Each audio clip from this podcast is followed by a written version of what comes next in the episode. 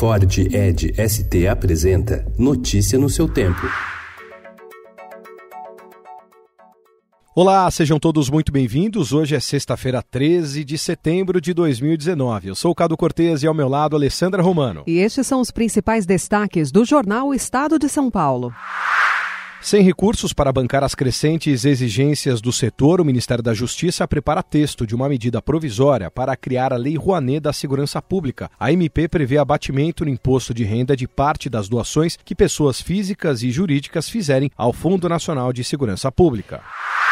Na despedida de Raquel Dodge da Procuradoria-Geral da República, o decano do STF, Celso de Mello, defendeu a independência do Ministério Público. A fala foi vista como um recado ao presidente Jair Bolsonaro, que indicou Augusto Aras para o cargo.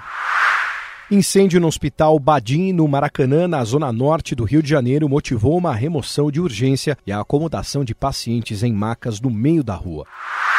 Queimadas quadruplicam no Pantanal.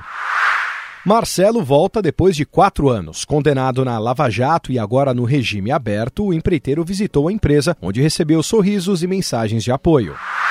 Deputados argentinos aprovaram um projeto de lei de emergência alimentar que estabelece um aumento mínimo de 50% do orçamento destinado a programas de alimentação este ano. Ontem, milhares de manifestantes saíram às ruas em Buenos Aires para pedir a aprovação da medida.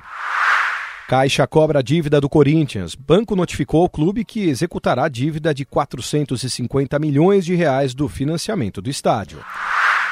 It's great about this band is you do things you wouldn't do in your other projects in your other band. We, we push each other to go places we wouldn't normally go. So Músico americano Jack White fala sobre rock e a banda Rock and Tours que virá ao Brasil em novembro. Notícia no seu tempo. É um oferecimento de Ford Edge ST, o SUV que coloca performance na sua rotina até na hora de você se informar.